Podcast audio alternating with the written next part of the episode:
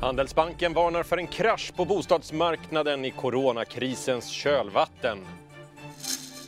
Nu lanseras vinsnabbt telefonnät. Digitaliseringsminister Anders Ygeman om fördelarna med 5G. Och så träffar vi Anna Kinberg Batra och pratar om krishantering, politik och ledarskap. Välkommen till Ekonomistudion måndag 25 maj med mig Andreas Johansson. Urban har namnsdag idag och det är löning. Men innan vi går över till Marknadsstudion tar vi oss faktiskt en titt i Bondepraktikan för den 25 är Sankt Urban idag. En viktig dag för att förutspå årets skörd. Sol den 25 maj, det är ett gott tecken. Om inte ett höstrågen är axgången så blir det ett hårt år, så nu vet ni det. Ska vi få lite bättre koll på läget och lite hårdare fakta? Emelie Lundgren är med mig i Marknadsstudion studion. Emelie, vad säger du om dagen? Jag säger att den är lugn och det är ju eh, full vecka för oss nu i eh, Europa, eller i Sverige åtminstone igen. Men det är ju inte det i USA. USA har stängt och det gör att handeln blir även lite mindre på den svenska marknaden. Omsättningen är runt 3-4 miljarder vilket är rätt lite för att vara mot slutet av dagen eller sista halvan av dagen i alla fall.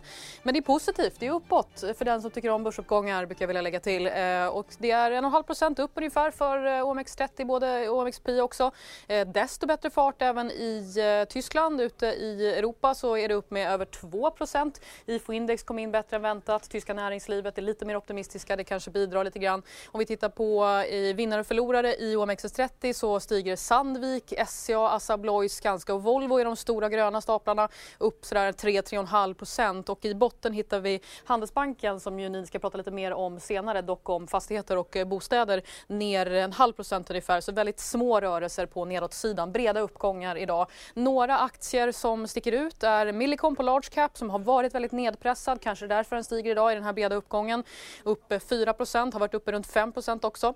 Catena Media, inga speciella nyheter förutom att eh, den har varit väldigt nedtryckt under senaste tiden och att, den, eh, att det har varit ett insynsköp. En styrelseledamot har köpt aktier där och det är ändå upp 18% trots som sagt inga vidare nyheter. Clas Olsson har fått en säljrekommendation av oss, vår analytiker på DGI och går mot, därför mot strömmen ner 2 Sweco presterar noterar sämst på large cap, också ner 2% Men det är en liten återhämtning, för tidigare var det 3 Andreas.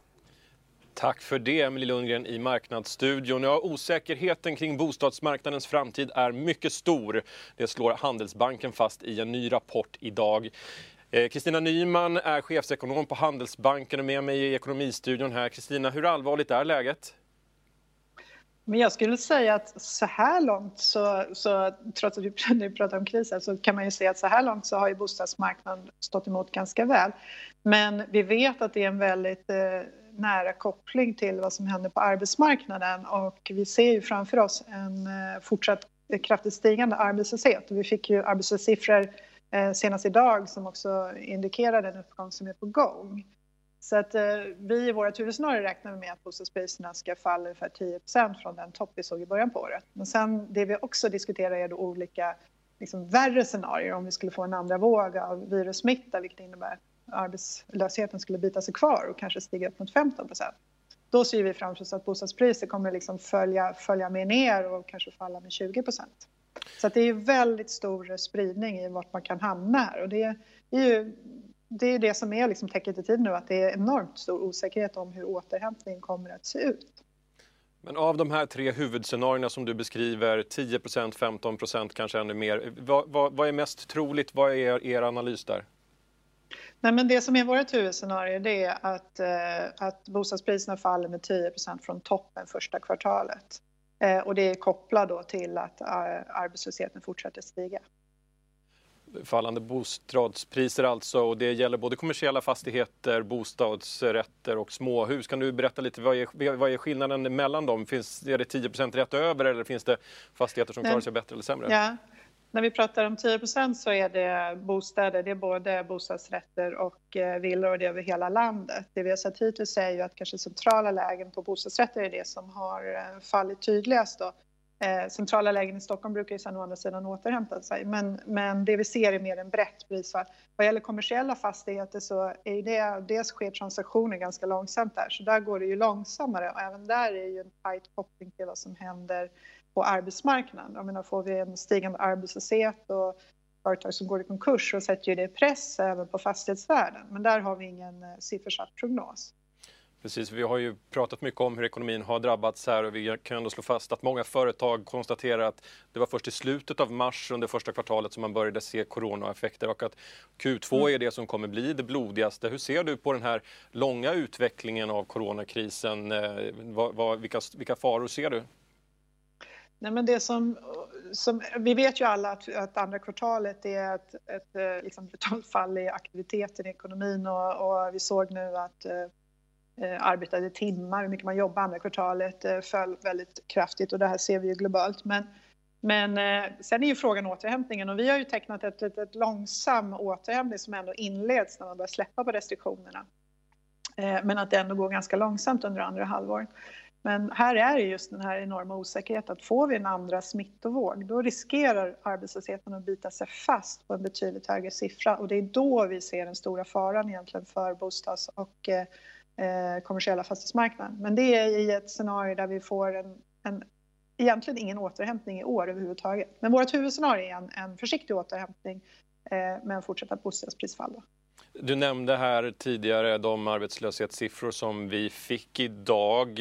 Kan du säga någonting lite närmare om dem? De pekade ändå något positivt kunde man läsa ut i dem eller är det väl bara jag som hade de förhoppningarna? Ja, men arbetslösheten stiger och sen den kunde ha stigit ännu mer men det är också så att det är färre som söker jobb. Alltså man, man låter bli att söka jobb och då får du inte riktigt, eh, då stiger inte arbetslösheten. Men sysselsättningen minskade ju väldigt eh, dramatiskt och ännu mer när man tittar hur, mycket, hur många timmar vi har jobbat då i, i april. Eh, sen är det ju så här att de här korttidspermitteringsstödet och så där, det är ju fem, ungefär 500 000 personer som berörs av det. Och det är ju, då är man fortsatt sysselsatt fast att du går hemma och eh, kanske är permitterad då till en ganska stor del av din arbetstid. Det här, så att det här är ju någonting som håller ändå nere arbetslösheten även om eh, aktiviteten, vi inte jobbar så att säga när vi är permitterade. Men det är ju en åtgärd som man eh, då har genomfört för att försöka överbrygga också eh, den kris vi är inne i. Eh, Arbetslöshet och en bostadskrasch, då ställer man sig naturligtvis frågan hur motståndskraftiga är de svenska hushållen? Ja, och det får man väl säga att jag menar, vi kommer ju från period med väldigt stark sysselsättning och eh, hushåll som har en god ekonomi med så att säga, balans med högt sparande och eh, eh vad ska man säga, ja men en lång period med, med höga inkomster eller starkt stigande inkomster. Men, men eh, sen är det klart att också hushållen är högt skuldsatta. Vi är ju mer skuldsatta i Sverige än i andra länder och jag skulle snarare säga att liksom den stora risken är kanske att man börjar eh, fundera på sin ekonomi. Man behöver spara mer och ha större buffertar och sådär. Och det kan ju göra att konsumtion och så håller tillbaka och att man också blir försiktigare med bostadsköp. Och, och det i sin tur kan ju ha en eh, dämpande effekt på ekonomin framöver. Men eh, hyggligt motståndskraftiga ändå. Avslutningsvis Kristina, vi fick ju idag makrostatistik ifrån den viktiga tyska ekonomin och tyska företagare ser ljusare på framtiden. Hur positivt ska man våga tolka de signalerna? Nej, jag tycker inte att de, man ska tolka dem för positivt. Alltså det, det är fortfarande så att eh, de här siffrorna indikerar då att eh, aktiviteten minskar. Alltså att det, det är en minst, sjunkande aktivitet. Eh, så det är fortfarande neddragningen som de här siffrorna indikerar. Sen är de inte exakt lika negativa som de var innan, men det är ju fortfarande tydligt negativa siffror. Tydligt negativa siffror. Alltså Kristina Nyman, Handelsbanken, tack för att du var med i Ekonomistudion. Tack. Ja, igår meddelade Tele2 att man släppt på 5G-nätet i Stockholm, ett efterlängtat teknikskifte. Anders Ygeman är energi och digitaliseringsminister och jag intervjuade honom tidigare idag. Jag inledde med att fråga först hur viktig utbyggnaden av 5G-nätet egentligen är. Vi har ju sett nu under coronakrisen hur allt fler jobbar hemma och allt fler är beroende av snabba kommunikationer för att, för att klara sitt arbete. Och med 5G-nätet så kommer vi få eh, väsentligt snabbare eh, uppkoppling och väsentligt bättre kvalitet i uppkopplingen. Så den, den mobila uppkopplingen kommer att bli mer lik den fasta uppkopplingen. 4G lanserades 2009. Varför har det dröjt så lång tid att få den här nya uppdateringen på plats? När man lanserade 4G så kallade man det för LTE, Long Term Evolution. Man, då var ju tanken att man inte ens skulle ha 5G. Eh, som, men nu har ju man valt att använda det som begrepp och Sverige ligger ju bland de främsta länderna i, i, i världen i detta. Det är några få andra länder som har, har två kommersiella aktörer som, som erbjuder 5G på marknaden. 5G kommer nu rasande snabbt eh, internet. Samtidigt så finns det delar av Sverige som fortfarande bara har 3G-täckning, en, en närmast uråldrig teknik om man tittar på jämförelse med, med, med 5G. Varför satsar man inte på att bygga ut 4G-nätet fullt ut för hela Sverige? Det måste man göra också. Och vi, nu talar vi om det som det är två olika nät, men i, i verkligheten så kommer de vara, vara tätt sammankopplade. Så operatörerna kommer fortsätta bygga ut 4G samtidigt som de bygger ut 5G. Och med de både de tidigare auktionerna av frekvensutrymme och de kommande auktionerna av frekvensutrymme så kommer det också finnas täckningskrav som gör att vi kommer att täcka allt större delar av Sverige. I samband med 4G-tekniken så förflyttades telefonsamtal och sms till meddelandeappar. Vad, vad, hur kommer den här nya 5G-tekniken att påverka hur vi kommunicerar i framtiden? Jag tror det är lite för tidigt att säga än. Eh, och så var det ju även när vi, när vi, när vi gjorde de här andra teknikskiftena, att man, man inte riktigt klarar av att förutse hur folks användarmönster skulle, skulle utvecklas. Eh, och även sms eller texting och blev ju egentligen till av, av misstag. Det var en teknisk informationskanal som blev sms till slut. Jag tror vi får vänta lite och se. I Sydkorea som har, har legat lite före oss har ju väldigt mycket av utveckling varit på, på spelsidan. Jag tror att vi kommer att se en hel del utveckling på industrisidan i Sverige. Om vi tittar på den krisen som vi befinner oss i just nu så har ju många svenskar varit tvungna att ta ett ganska stort tekniksprång med digitala möten och så vidare. Eh, du är ju energi och digitaliseringsminister. Vilka erfarenheter tar du med dig från den här krisen? Ja, rent personligen så, så tror jag att många har sett att eh, man kan klara av ganska långa möten snabbt med digital teknik och det tror jag många upplevt som en fördel. Å andra sidan tror jag många har, har sett vad de saknar i det, i det fysiska mötet. Att det faktiskt finns ett värde i att träffas öga mot öga i verkligheten. Så om jag får spå någonting så tror jag att vi kommer att se fler videomöten i framtiden för att klara av korta avstämningar. Men att vi kommer att vilja träffas fysiskt också. Nu tävlar ju teleoperatörerna om att lansera de här 5G-näten. Eh, Tele2 lanserade igår och idag väntas då Telia till exempel eh, lansera sitt, eh, sitt nät. Men samtidigt så är det här någonting som vi konsumenter inte riktigt kommer att eh, kommer att kunna ta del av riktigt än. Det finns ganska få mobiltelefoner, om ens några, som klarar av att hantera den här tekniken. Vad tänker du kring det? Nej, det är väl bra att vi har näten på plats när väl terminaler och telefoner kommer. Eh, sen finns det ju några redan på, på marknaden, men jag, jag tror att det är betydligt bättre att vi ligger tidigt ute med tekniken och att vi testar tekniken och där vi därför har, har betydligt större områden där vi kan erbjuda 5G-teknik än att vi hade valt att vänta på, på eh, mobiltelefoner och terminaler. Nu kommer då eh, nya auktioner på de här licenserna i höst. Kan du berätta lite grann vad, vad betyder det egentligen? Det är olika band har olika egenskaper. Vissa är bättre på att ta sig genom byggnader, andra är bättre på yttäckning. Mm. Och de banden som vi auktionerar ut i höst är de som är, är, är bättre lämpade för kapacitet i, i, våra storstäder. Eh, och auktionsförfarandet har ju påbörjats men auktionen kommer att vara avslutad under senare delen av hösten. Nu är ju det här initialt ganska mycket en storstadsfråga. Vad säger du till de som ändå lever och arbetar, våra entreprenörer ute i Sverige som, som får vänta med att ta del av den här viktiga tekniken? Att vi ska se till att den kommer även till dem. Och jag tror kanske inte att vi kommer att se en 5G-penetration som bara är storstad.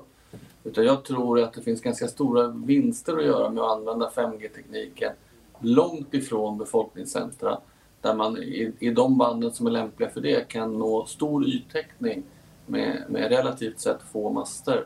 Så jag hoppas ju att även 5G-tekniken kommer vara med och, och sluta den här digitala klyftan. Vi har ju sett exempel ifrån England bland annat eh, där människor har saboterat 5G-master för att det har spritts en, en, idé om att eh, coronaviruset sprids via 5G. Hur orolig är du för en sån utveckling i Sverige? Det finns ju de som är, är rädda och oroliga för 5G i Sverige. Men, men eh, samtidigt så har vi nu erfarenheter från fjärde generationens mobiltelefoni, från tredje generationens mobiltelefoni. Och skulle det vara eh, stora faror kopplade till de här teknikerna så skulle vi ha sett väldigt stora eh, sådana såna skador. Och det har vi ju inte sett i befolkningen.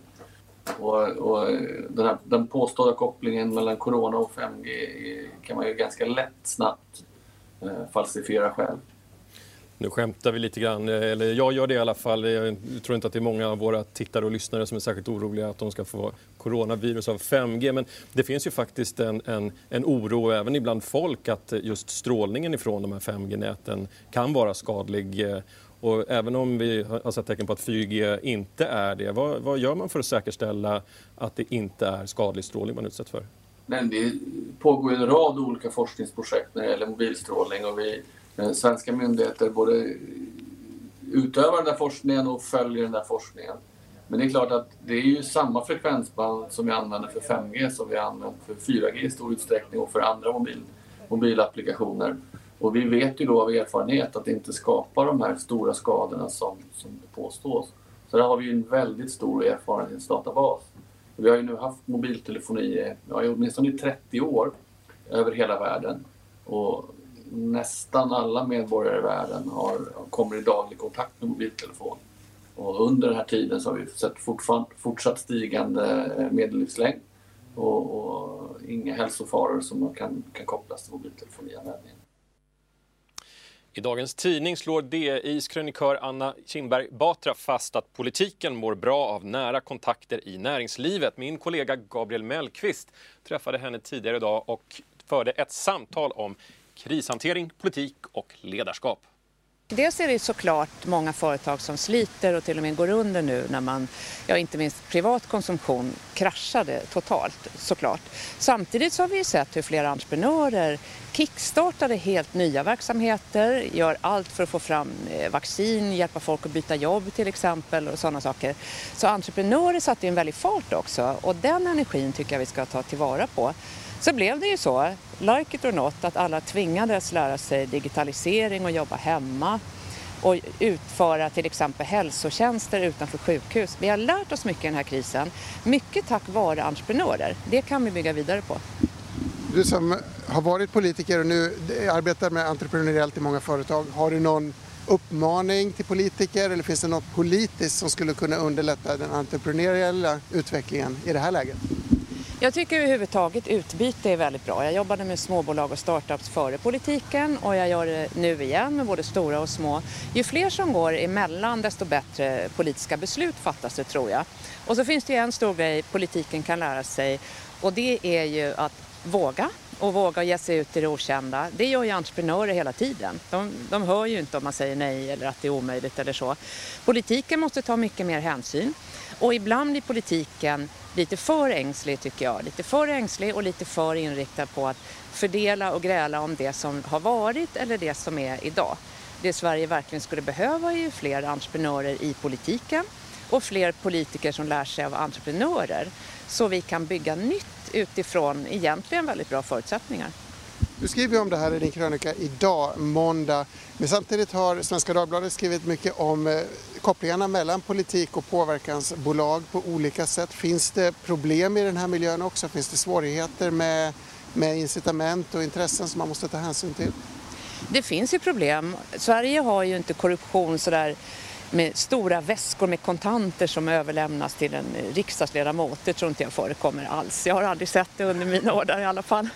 Eh, däremot så finns det ju vänskapskorruption faktiskt. Alltså vi är ett litet land, det är väldigt få som är makthavare eller känner någon eller har varit. Och då går det ju att göra affärer och tjäna pengar på att se till att eh, styra reglerna för branschpraxis eh, till exempel, för upphandlingar, för byggprojekt och sånt där. Och det måste ju granskas. Transparens tror jag är väldigt, väldigt bra. Konkurrens är väldigt, väldigt bra. Och så handlar ju företagande om entreprenörskap. Det fina med entreprenörer är ibland att de struntar i kotterier och regler om hur det har varit förut och så ser de en möjlighet att skapa nytt. Ju mer sånt vi har, desto sundare blir politiken också tror jag. Alla gillar ju transparens, men kan man bli mer konkret i hur den transparensen ska institutionaliseras eller bli regelstyrd på något sätt? Jag vet inte om man ska ha sådana här äh, register. Det har diskuterats under alla år jag har suttit i riksdagen. Men grejen är ju att då registreras de som till exempel tillhör oppositionen i en förtryckarstat. Då kan de komma i fara. Samtidigt som stora intressen kan ta en omväg i alla fall. Det man behöver komma åt är ju det här när eh, beslut riggas i förväg genom att folk är kompisar och kan göra upp någon annanstans och det finns stora pengar.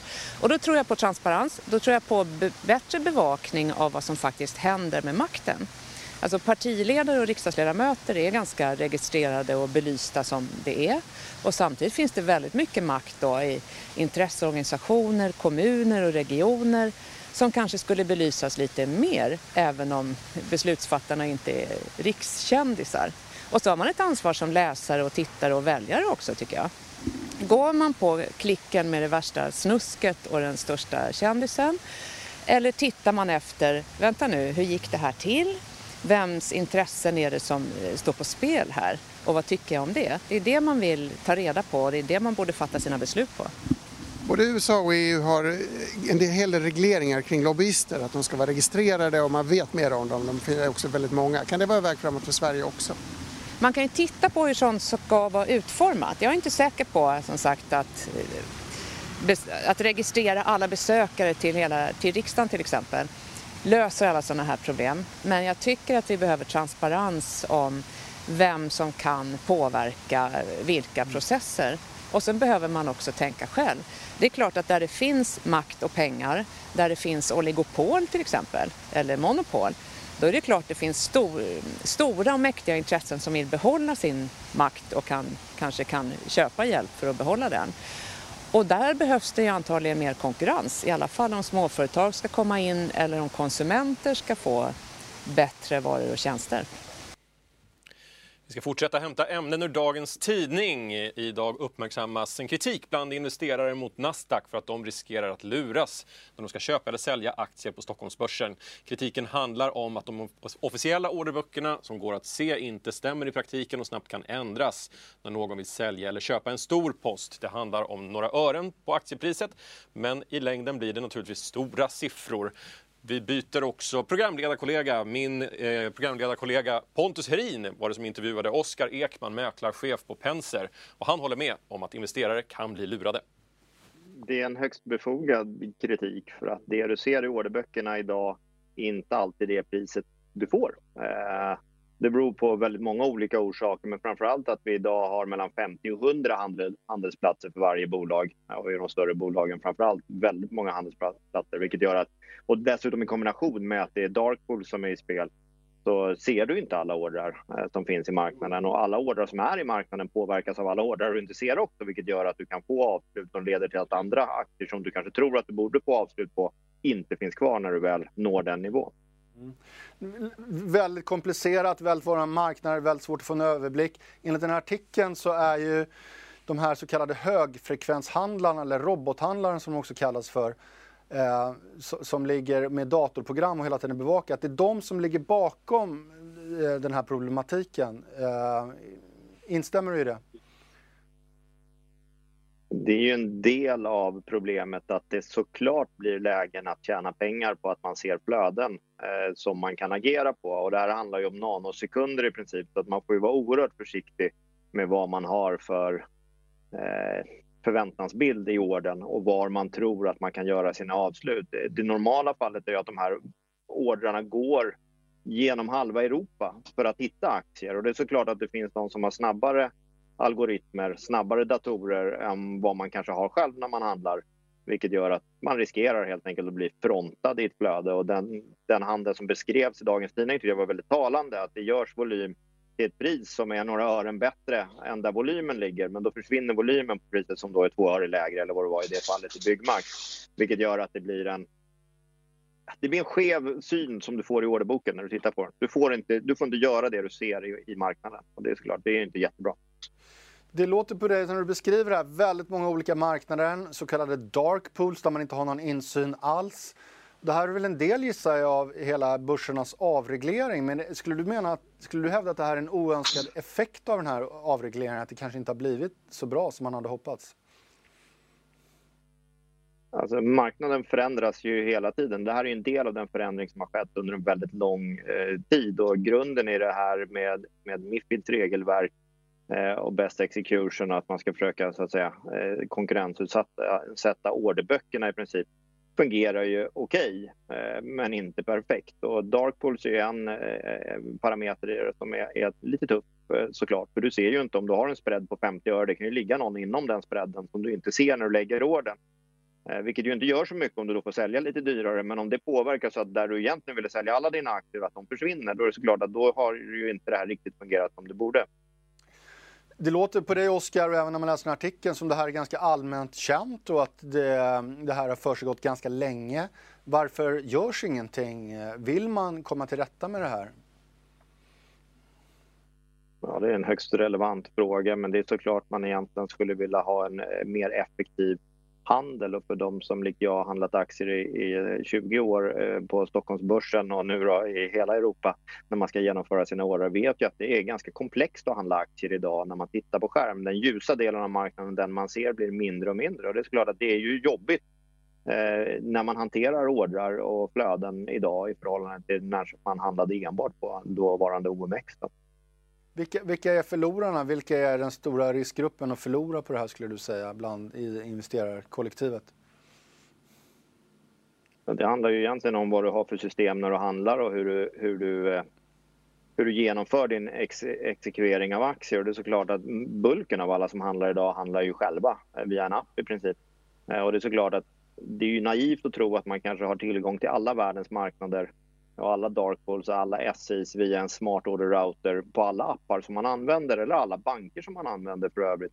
Det där handlar om hur man har byggt sina smart order allokeringsmodeller eh, och de är oerhört komplexa. Eh, och det finns ju massor såklart som försöker bygga de här bättre än de andra. Så att i princip är ju alla mer eller mindre förlorare. Skulle man pinpointa vilka som kanske har störst problem med det här, då är det såklart att de som och som handlar order som kanske är lite fler än 100 aktier eller 200 aktier åt gången eller 10 aktier åt gången som kanske många gör, så är det här ett jätteproblem. Och i artikeln läste vi om var det 10 000 aktier i Byggmax, värde på 400 000, som blir problematiskt. Och det är såklart att kan du inte lita på den kursen du får via din bank då, det är ju jättejobbigt. Slutligen, det här kanske är en dum fråga, men kan det inte bli så att det jämnar ut sig om, om eh, de här priset förändras då till det sämre för någon, då kanske priset förändras till det bättre för någon annan så att summa mm, på, i längden så jämnar ut sig för, för en enskild investerare, eller? Jo, man kan ju resonera så, men det här, nu handlade det här exemplet om en aggressiv order, alltså där du väljer att försöka söka en volym som du ser på börsen. Det är såklart att om du har passiva ordrar själv där du står och försöker plocka på dig aktier Eh, på köpsidan eller på, på sälja på säljsidan, då är det såklart en annan parameter eh, inblandad. Men jag skulle nog säga att oavsett hur du hanterar dina ordrar idag så är det svårare att få ett bättre pris än vad det var för 10 år sedan, och 15 år sedan och 20 år sedan i och med att du inte riktigt vet vad som finns i marknaden. Och det som är det mest komplexa här eh, det är ju att du inte vet var du... Eh, ursäkta, du, du vet inte var du kommer att få avslut någonstans, vilket gör att ena dagen kan du handla ganska mycket via ett system, kanske Darkbolt, medan nästa dag är det helt tomt i Darkbolt till samma aktie. Och då krävs en oerhört smart eh, router för att söka den volymen på ett effektivt sätt varje dag, day to day. Det, och det går knappt, skulle jag säga. Slutligen Oskar, kanske lite off topic, men jag tror det här begreppet dark pools är nog någonting som, som väcker många frågetecken för, för många som är oinsatta. Att det finns liksom marknadsplatser som man inte har någon slags insikt i. Hur, hur, hur kan det vara, vara tillåtet och hur, hur har det blivit så? Det är en jättebra eh, synpunkt och målet med Mifid 2 var väl också att man kanske skulle begränsa eh, handeln i det som kallas för dark pool eh, till bara några procent om man slår upp i ett tak ganska fort i, i bolag för hur mycket som får omsättas mörkt. Men sam, samtidigt är ju vägarna för order idag är så komplexa och du ser inte de orderböcker du möter. Så även om det är en ljus orderbok som är i en bank i Skottland Eh, så kommer du inte att se den på din skärm eh, via din mäklare eller via din, din app eller var du nu handlar dina aktier. Så att det kommer alltid att vara massor med tillgång på aktier på ställen du inte vet eh, om eller ser. Så att, att, att det, Darkpool är ju en del av det men fortfarande är ju en enormt stor del av den handeln som bedrivs helt mörk. Du ser inte flödet förrän det möts. Helt plötsligt har du fått 3000 aktier från banken i Glasgow. Mycket bra. Vi ska tillägga där att Nasdaq svarar i dagens tidning att man är medveten om kritiken mot SOR-tjänsten men ser fler fördelar med den och dess snabbhet. Det är måndag och då tittar vi i arkivet på sista raden. Mycket starkt material i tidningen från den 25 maj 1994. DI tipsar om en klocka med förprogrammerad kalender ända fram till 2020. Och dåvarande riksbankschef Urban Bäckström fyllde 40. Vi rapporterade också i DI att Lehman Brothers kritiserade den svenska riksbankens räntebeslut och videofilm genom telefonledningen i så kallade supervideotek. Det var någonting som man såg framför sig. Mitt under brinnande finanskris 1994 alltså, då en dollar kostade 7,7 kronor. DI fick man för en tia och den nioåriga räntan låg på 8,85 procent. Det var allt från Ekonomistudion idag. Eh, den 25 maj alltså. Eh, jag heter Andreas Johansson. Vi tackar för oss. Samma tid, samma kanal imorgon. Och glöm inte, vi håller det här avståndet, två meter. Tack och hej.